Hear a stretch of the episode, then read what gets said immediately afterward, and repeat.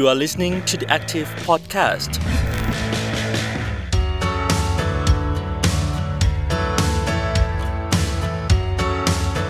สวัสดีค่ะต้อนรับคุณผู้ฟังนะคะเข้าสู่ The Active Podcast ค่ะสัปดาห์นี้เจอกับพรีนพิชยาพรโพสง่านะคะวันนี้เนี่ยเรามาพูดคุยประเด็นฮอตฮิตเกี่ยวกับแรงงานแพลตฟอร์มค่ะที่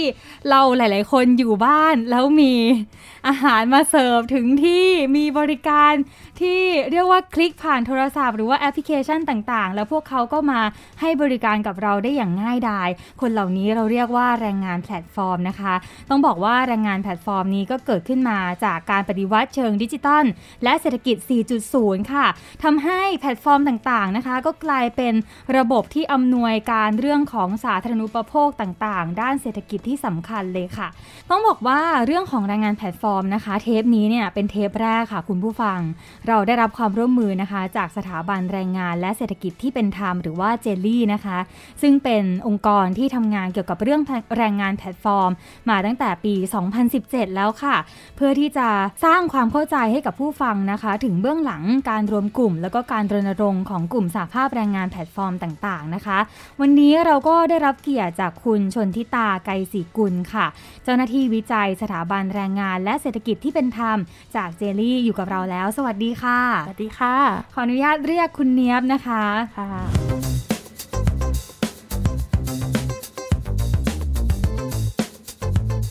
ถ้าเราจะพูดถึงแรงงานแพลตฟอร์มในวันนี้พวกเขาคือใครมีบทบาทยังไงกับสังคมบ้างค่ะจริงๆแล้วงานบนแพลตฟอร์มหรือว่างานบนออนไลน์งานบนดิจิทัลที่มันเป็นงานรายชิ้นนะคะเราปฏิเสธไม่ได้ว่าจริงๆมันก็มีข้อดีอย่างเช่นการ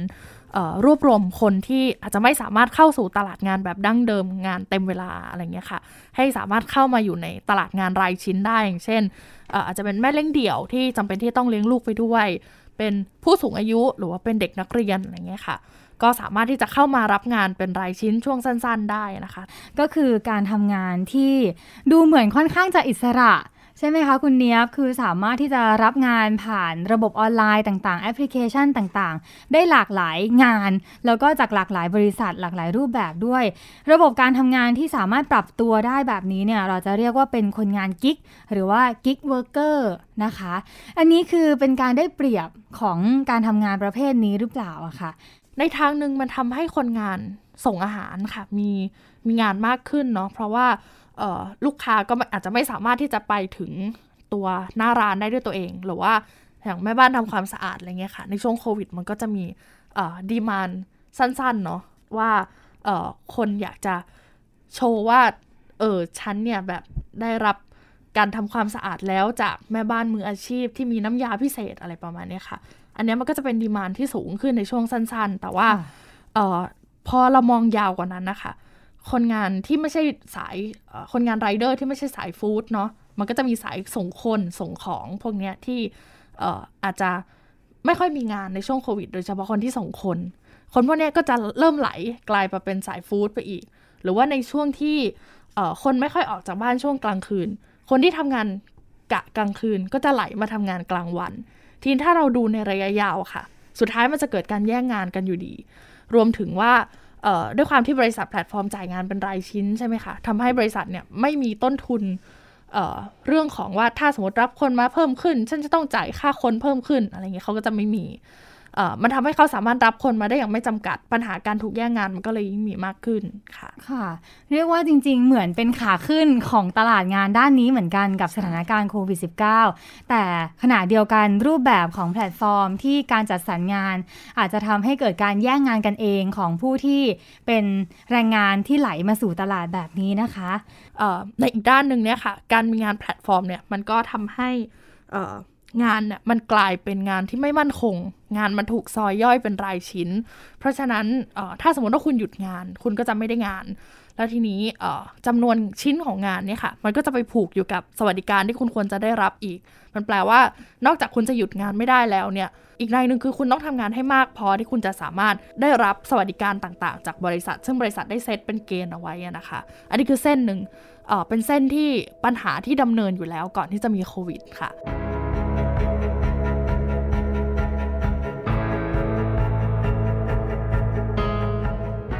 เรามีแขกพิเศษอีกท่านหนึ่งนะคะที่จะมาพูดคุยกันก็คือเป็นตัวแทนของแรงงานแพลตฟอร์มคือพี่จิตเป็นแม่บ้านบนแพลตฟอร์มนะคะขอต้อนรับพี่จิตสวัสดีค่ะสวัสดีค่ะวันนี้ความตั้งใจของพี่จิตที่อยากจะมาเป็นตัวแทนเล่าถึงสถานการณ์ที่ต้องเผชิญตอนนี้คืออะไรบ้างคะ คือที่ต้องเผชิญก็คือแบบงานลดน้อยลงมากเลยค่ะเกี่ยวกับเนื่องมาจากโควิดนะคะค่ะทำไมลดน้อยลงล่ะคะพี่จิตเพราะว่าได้รับการไม่ไว้วางใจจากลูกค้าค่ะคือพอเราไม่ได้รับการฉีดวัคซีนจากที่รัฐบาลเขาให้ไปฉีดวัคซีนแล้วทีนี้เขาถูกเลื่อนไปแล้วพอเราไปทำงานที่กับลูกค้าเนี่ยเขาก็จะถามก่อนเลยว่าได้รับการฉีดวัคซีนมาหรือยังพอเราบอกว่ายังเนี่ยความไว้วางใจมันก็ลดน้อยลงงานก็ลดน้อยลงตามไปนี้ความเป็นอยู่ของพวกเราก็ลำบากขึ้นคืองานน้อยลงนี้ค่าใช้จ่ายของเรามันก็มีอะค่ะเราก็เป็นแค่ทำงานรายชิ้นเงี้ยรับเงินวันต่อวันอะไรเงี้ยเนาะพองานไม่มีอะรายได้ลดลงอะค่าเช่าบ้านแล้วก็ต้องส่งลูกค่า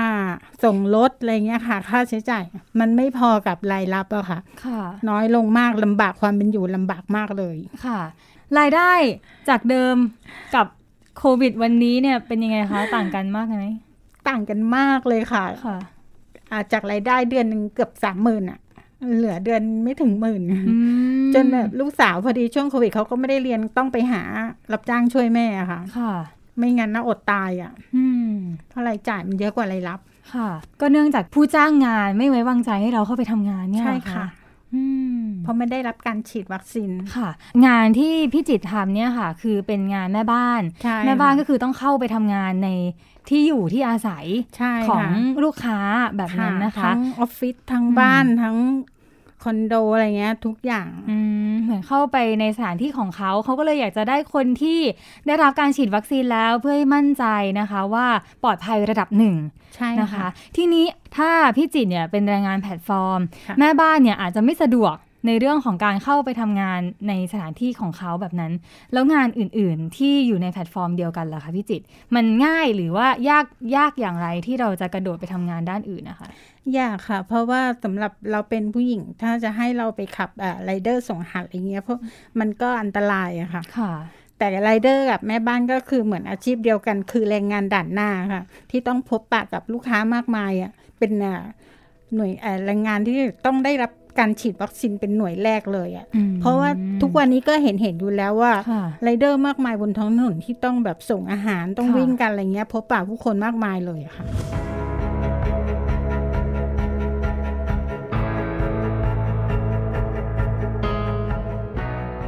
ที่ต้องเรียกว่าเป็นประเด็นที่หลายๆคนกำลังให้ความสนใจนะคะแล้วก็สำคัญอย่างมากเลยค่ะจากการที่เราได้เห็นการชุมนุมที่หน้าทำเนียบนะคะหัวข้อใหญ่เลยทวงคืนวัคซีนให้คนงานด่านหน้าบนแพลตฟอร์มค่ะไปกันเยอะขนาดไหนคุณผู้ฟังบางคนอาจจะนึกภาพไม่ออกไปแล้วไปทำอะไรบ้างเป็นยังไงบ้างค่ะก็ไปกันทั้งหมดเพื่อนๆก็ไปกันประมาณ20คนค่ะค่ะก็เอาพกไม้กวาดเครื่องดูดฝุ่นไม้ถูพื้นไปถูประตูรั้วทำเนียบกันเลยค่ะคือทำให้รู้ว่าพวกเราเป็นแรงงานด่านหน้าแรงงานแพลตฟอร์มออนไลน์อ่ะค่ะก็เดือดร้อนจากผลกระทบเนื่องจากโควิดแล้วก็อยากได้รับเป็นแรงงานด่านหน้าอยากได้รับการฉีดวัคซีนเป็นด่านแรกค่ะอยากให้ท่านนายกชะเง้อหน้าต่างออกมาดูอะไรเงี้ยว่าพวกเราทำกันแบบนี้มากันแบบนี้มีแต่ผู้หญิงเนี่ยค่ะไม่มีเงินซื้อชุดนักเรียนให้ลูกไม่มีเงินซื้ออาหารไม่มีค่าเช่าห้องเงินเยียวยากลุ่มคนเหล่านี้ไม่เคยได้รับการจัดหมวดหมู่การจ้างงานที่ผิดประเภทและคืนสิทธิพื้นฐานให้แรงงานได้รับความเป็นธรรมค่ะให้รัฐบาลจัดหาวัคซีนที่มีประสิทธิภาพสูงช่วยลดภาวะความรุนแรงของโรคโควิด -19 และมีประสิทธิภาพสูงในการลดการแพร่เชื้อสร้างภูมิคุ้มกันหมู่ได้จริงให้กับแรงงานแพลตฟอร์มทุกๆสาขาอาชีพค่ะนอกจากพี่จิตที่เป็นกลุ่มแก๊งแม่บ้านในชุดเอี้ยมผ้ากันเปื้อนลายดอกสีสดใสอะไรเงี้ยนะคะก็จะมีใช่ก็จะมีพี่ๆหมอนวดด้วยค่ะพี่หมอนวดแกก็แบบปูเสื่อ ควักน้ำมันนวดอะไรเงี้ยแล้วแกก็นวดกันตรงนั้นเลยค่ะอันนี้คือเป็นกิจกรรมสัญลักษณ์ที่อยากจะทำให้ทุกคนเนาะรวมถึงพวกเจ้าหน้าที่รัฐที่ทำเนียบค่ะได้เห็นว่าชีวิตการทำงานของคนหาเช้ากินค่ำเนี่ยมันเป็นยังไงเราต้องสัมผัสอะไรบ้างสิทธิการฉีดวัคซีนเนี่ยเป็นของเขาอยู่แล้วแล้วก็เลยใช้คำว่าทวงคืนค่ะคนงานไม่สามารถหยุดงานได้ในขณะที่รัฐบาลและนายจ้างส่งเสริมให้ทุกคน work from home อะไรเงี้ยค่ะมันก็เลยยิ่งทำให้คนงานเนี่ยต้องอยู่ในสภาพที่ต้องทำงานภายใต้ความเสี่ยงโดยที่ประกันก็ไม่ได้ถึงได้ก็อาจจะเป็นได้ไม่เท่ากันนะคะได้ด้วยความนโยบายของแต่ละบริษัทเอามากกว่าเพราะว่าจริงๆแล้วก็เรื่องสถานะการจ้างงานมันก็ยังเป็นปัญหาอยู่อะไรประมาณนี้ค่ะ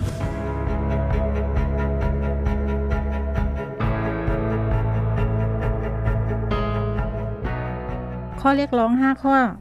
ก็คือเราเรียกร้องให้ไปตรวจโควิดกันฟรีทั่วหน้าแล้วก็ใช้วัคซีนที่มีประสิทธิภาพสูงเพื่อตัดตอนการแพร่เชื้อแล้วก็ถ้าเกิดป่วยต้องได้รับการรักษาฟรีโดยเร็วถึงหมอโดยเร็วค่ะแล้วก็จ่ายเงินเยียวยากันทั่วหน้า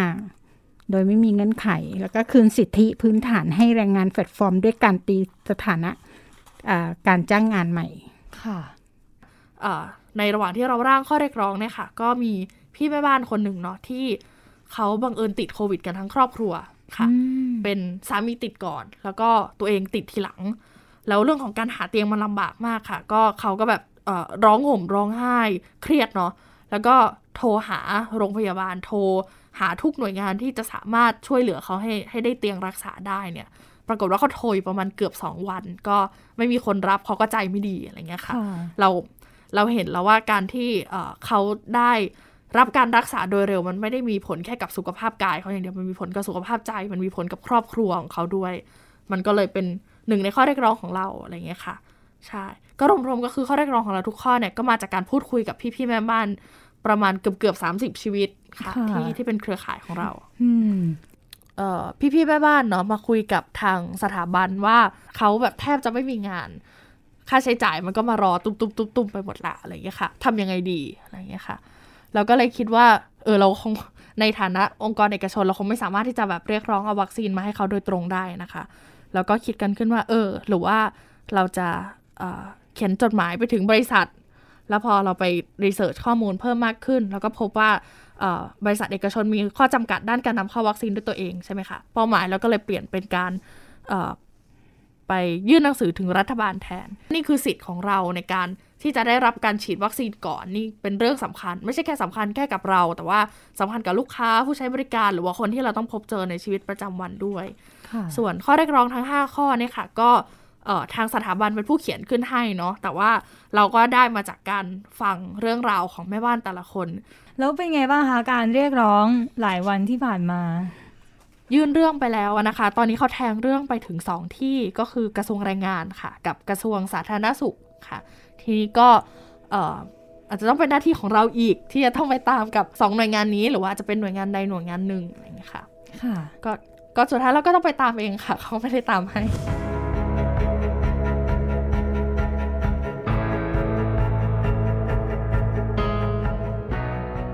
ถ้าสมมุติว่ามีวัคซีนตอนนี้ทยอยเข้ามาเรื่อยๆนะคะตามแผนที่รัฐบาลได้นำเสนอทีนี้ถ้าสมมุติว่ามีวัคซีนเข้ามาแล้วเรื่อยๆแบบนี้ค่ะคุณเนียบคิดว่าจะต้องมีการจัดสรรโดยเรียงลำดับใหม่อย่างไรบ้างคะคนงานที่เรารณรงค์ให้ได้ฉีดก่อนคือคนงานที่เรียกว่าเป็นคนงานด่านหน้าที่สำคัญค่ะภาษาอังกฤษใช้คำว่าเป็น frontline essential workers นะคะก็จะมีหลายอย่างแต่ว่าด้วยความที่สถาบันแรงงานเนี่ยก็ทำงานกับคนงานแพลตฟอร์มเราก็มองว่าคนงานแพลตฟอร์มก็เป็นหนึ่งในนั้นนอกเหนือจากคนงานอาชีพอื่นๆนะคะจริงๆแล้วกา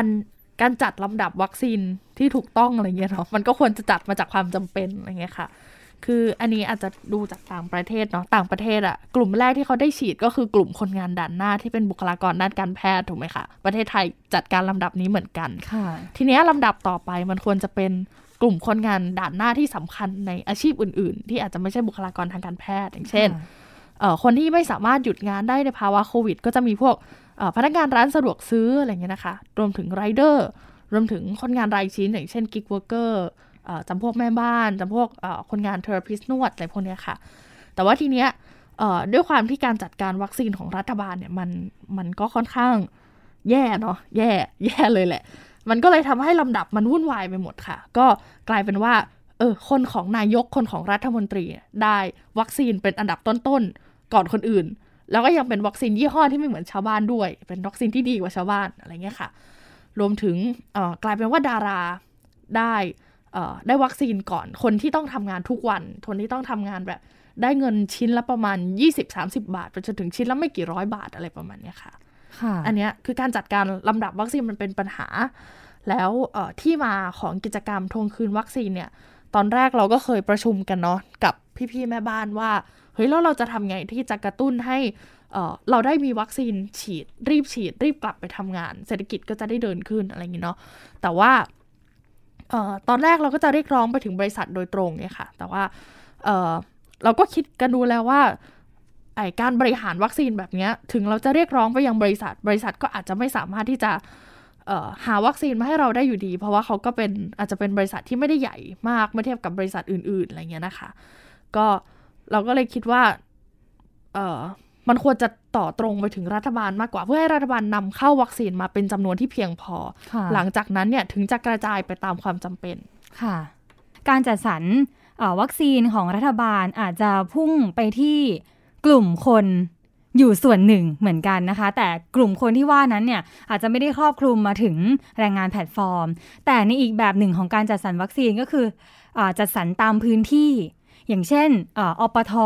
ถ้าแรงงานแพลตฟอร์มจะไปเกาะกับกลุ่มการจัดสรรในเชิงพื้นที่แทนอันนี้สะดวกหรือว่าติดขัดยังไงบ้างอะค่ะอย่างเช่นเอาไปลงทะเบียนกับอบต.เทศบาลสำนักงานเขตทำนองนี้ค่ะพิจิตรก็เป็นหนึ่งในคนที่ไปลงทะเบียนตามระบบปกติของรัฐบาลคือเราก็เรียกร้องไปแต่ตอนนี้มันก็ยังไม่ได้ค่ะเรื่องการแบ่งตามอาชีพเพราะฉะนั้นพี่ๆแม่บ้านทุกคนก็เลยลงตามช่องทางปกติของรัฐบาลไปก่อนซึ่งแบ่งตามอายุแบ่งตามพื้นที่อะไรเงี้ยค่ะแต่ว่าเป็นไงคะพี่จิตถูกเลื่อนค่ะอย่างของพี่จิตนี้ตอนแรกลงแล้วได้คิวไหมคะได้คิวค่ะได้คิววันที่12มิถุนาค่ะตอนนี้ก็คือถูกเลื่อนโดยไม่มีกำหนดอ๋อแล้วพี่น้องในสมาคมแรงงานแพลตฟอร์มด้วยกันเป็นยังไงบ้างก็ถูกเลื่อนเหมือนกันค่ะนอกจากว่าไปรับวัคซีนของเอกชนเสียตังค์คนที่ได้รับการฉีดวัคซีนแล้วเขาได้รับการจ้างงานเหมือนเดิมหรือว่าเพิ่มขึ้นยังไงบ้างไหมคะปกติค่ะยังตอนนี้อยู่ในระหว่างอยู่ในขั้นที่ยังไม่ได้งานเพิ่มขึ้นก็มีอยู่คนหนึ่งที่ติดโควิดแล้วก็ไปรักษากลับมาก็ยังไม่ได้งานเพิ่มขึ้นค่ะเพราะว่าตอนนี้งานในแอปพลิเคชันที่เราทำกันอยู่ไม่มีเพิ่มขึ้นเลยแม้แต่งานก็ไม่ค่อยมีเหมือนกันการที่ประชาชนเราได้ฉีดไม่มากพอที่จะสามารถเหมือนกับสร้างภูมิคุ้มกันหมู่ได้เนี่ยมันก็อาจจะไม่สามารถเรียกคืนความมั่นใจของลูกค้าคืนมาได้ทั้งระบบเพราะฉะนั้นเราเรียกร้องให้กับคนงานแล้วเราเรียกร้องให้กับประชาชนคนอื่นๆด้วยเพราะเรามองว่ามันต้องฉีดเป็นจำนวนที่มากพอมันถึงจะเกิดเอฟเฟกต์อย่างที่คุณพรีนถามว่าถ้าเราฉีดแล้วเนี่ยงานมันจะกลับมาดีขึ้นไหมอะไรเงี้ยค่ะ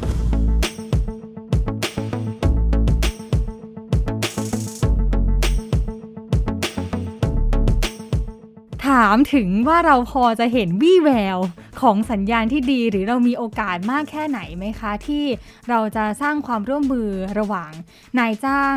หรือว่าผู้ประกอบการแพลตฟอร์มต่างๆที่จะร่วมมือกับภาครัฐในการทำให้คุณภาพชีวิตของแรงงานแพลตฟอร์มดีขึ้นไม่ว่าจะเป็นเรื่องของ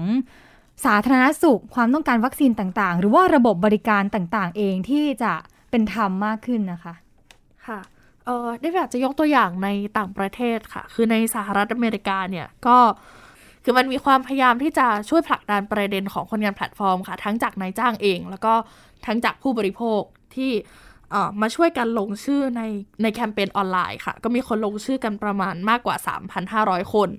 ว่าคนงานบนแพลตฟอร์มเนี่ยควรเป็นกลุ่มแรกๆที่ได้รับการฉีดวัคซีนเพราะหยุดงานไม่ได้ทางฝั่งผู้ประกอบการเนาะของบริษัทแพลตฟอร์มของต่างประเทศเนี่ยทั้งDoorDash Lyft ที่เป็นพวกขนส่งของนะคะหรือว่ามีส่งอาหารด้วยแอปพลิเคชัน Instacart อะไรเงี้ยค่ะก็เขียนจดหมายเหมือนกันเขียนจดหมายไปถึงประธานาธิบดีโจไบเดนค่ะบอกว่า คนกลุ่มนี้คนลูกจ้างของตัวเองเนี่ยเขาต้องเป็นหนึ่งในคนงานด่านหน้าที่จะต้องได้รับการฉีดวัคซีนเหมือนกันนะเนี่ยค่ะแล้วก็สุดท้ายในสหรัฐก็สุดท้ายมีการจัดสรรวัคซีนให้กับคนกลุ่มนี้ได้สำเร็จนะคะแล้วก็มองว่าบทเรียนแบบนี้เนี่ยนายจ้างก็เป็นอีกส่วนหนึ่งที่จะช่วยผลักดันเป็นกำลังให้กับเราเป็นกำลังให้กับคนงานแพลตฟอร์มนะคะในฐานะที่จริงๆคนงานแพลตฟอร์มก็ทำงานให้กับประเทศให้กับบริษัทมาตั้งนานเนาะจริงๆแล้วเราก็ก่อนหน้าที่เราจะไปยื่นหนังสือถึงนายกอะค่ะแล้วก็มีการพยายามติดต่อหลายๆบริษัทแพลตฟอร์มเหมือนกันว่าถ้าเราจะไปยื่นหนังสือถึงนายกแบบนี้ขอให้คนของคุณเนี่ยได้ฉีดวัคซีนเนี่ยคุณจะร่วมด้วยช่วยกับเราไหมก็ได้รับการตอบรับที่ดีจากหลายบริษัทค่ะก็มีบางบริษัทที่ส่งตัวแทนไปยืนถือป้ายกับเราด้วยที่หน้าทำเนียบบางบริษัทบอกว่าเขาไม่สะดวกที่จะเข้าร่วมแต่ว่าเขายินดีที่จะช่วยแชร์แคมเปญกับเราอะไรอย่างนี้เหมือนกันค่ะอันนี้ก็ถือว่าเป็นความร่วมมือที่ดีในช่วงโควิดนะคะแต่ว่าทางสถาบันแรงงานก็ไม่ได้อยากจะหยุดแค่นี้เนาะเพราะว่าเรามองว่านอกจากโควิดเนี่ยจริงๆนายจ้างควรจะเข้ามารับผิดชอบในระยะยาวกับคนงานอีกมากมายหลายประเด็นเลยอย่างเช่นประกันสังคมเราคิดว่าเขาควรจะอาจจะต้องเข้ามาแสดงตัวในฐานะนายจ้างเพื่อให้มันสมกับสิ่งที่เขาได้มีการควบคุมสั่งการคนงานอะไรเงี้ยนะคะ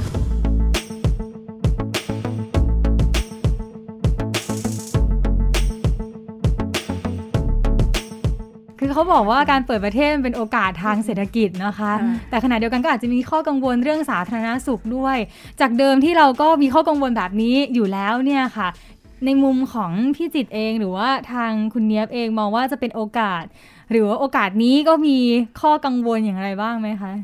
เราก็เชื่อว่าพี่ๆทุกคนรวมถึงพี่จิตด้วยก็งานน่าจะโอเคขึ้นหวังอยากจะกลับไปทำงานทุกคนที่เราคุยก็บอกว่าอยากจะกลับไปทำงานเนาะถึงแม้ว่าตอนนี้แบบรัฐบาลจะพยายามที่จะอัดฉีดเงินเยียวยาเข้าไปสู่ตามโครงการต่างๆซึ่งหลายคนอาจจะวิพากษ์วิจารณ์ว่ามันไม่ใช่เงินเยียวยาที่แท้จริงนะคะซึ่งตรงนี้เนี่ย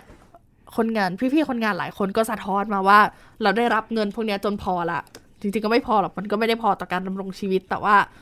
เขาไม่ได้อยากได้เงินพวกนี้ต่อไปเขาอยากที่จะกลับมาทำมาหากินมีศักดิ์ศรีในฐานะคนทำงานคนหนึ่งอะไรเนี่ยค่ะแล้วก็เขาก็เฝ้ารอการได้กลับไปทำงานการเปิดประเทศก็อาจจะเป็นสัญญาณที่ดีเนาะแต่ว่าทั้งนี้ทั้งนั้นก็ต้องดูเรื่องวัคซีนดูเรื่องการมาตรการควบคุมโรคของรัฐบาลด้วยค่ะค่ะการเปิดประเทศจะเป็นเงื่อนไขในการไปซ้ำเติมปัญหาเดิมที่เรามีอยู่ยังไงไหมคะก็กลัวจะเป็นเช่นนั้นนะกลัวโควิดมันจะเข้ามาเยอะมากก็มีสองอย่าง หนักขึ้นกับเบาลง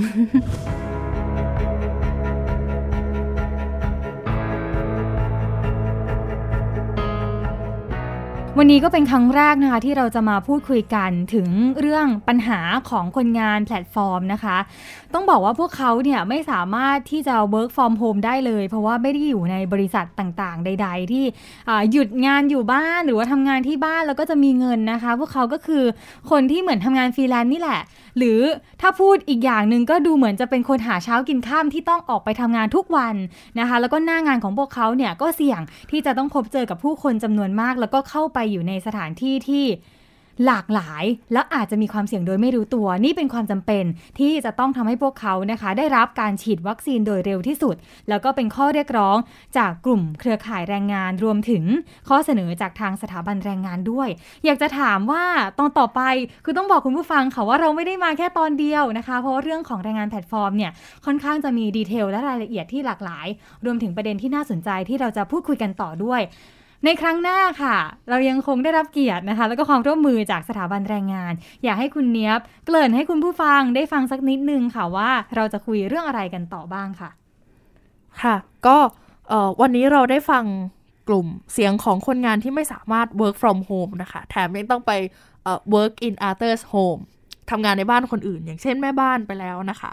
ก็ครั้งหน้าเราก็จะมาต่อกันที่คนงานที่ไม่สามารถทำงานในบ้านตัวเองได้เหมือนกันค่ะต้องไปทำงานในบ้านคนอื่นก็คือไรเดอร์เนาะในช่วงนี้ค่ะเป็นเดือนมิถุนายนเนี่ยก็เป็นเดือนเดือดของการประท้วงของไรเดอร์แอปพลิเคชันหนึ่งค่ะที่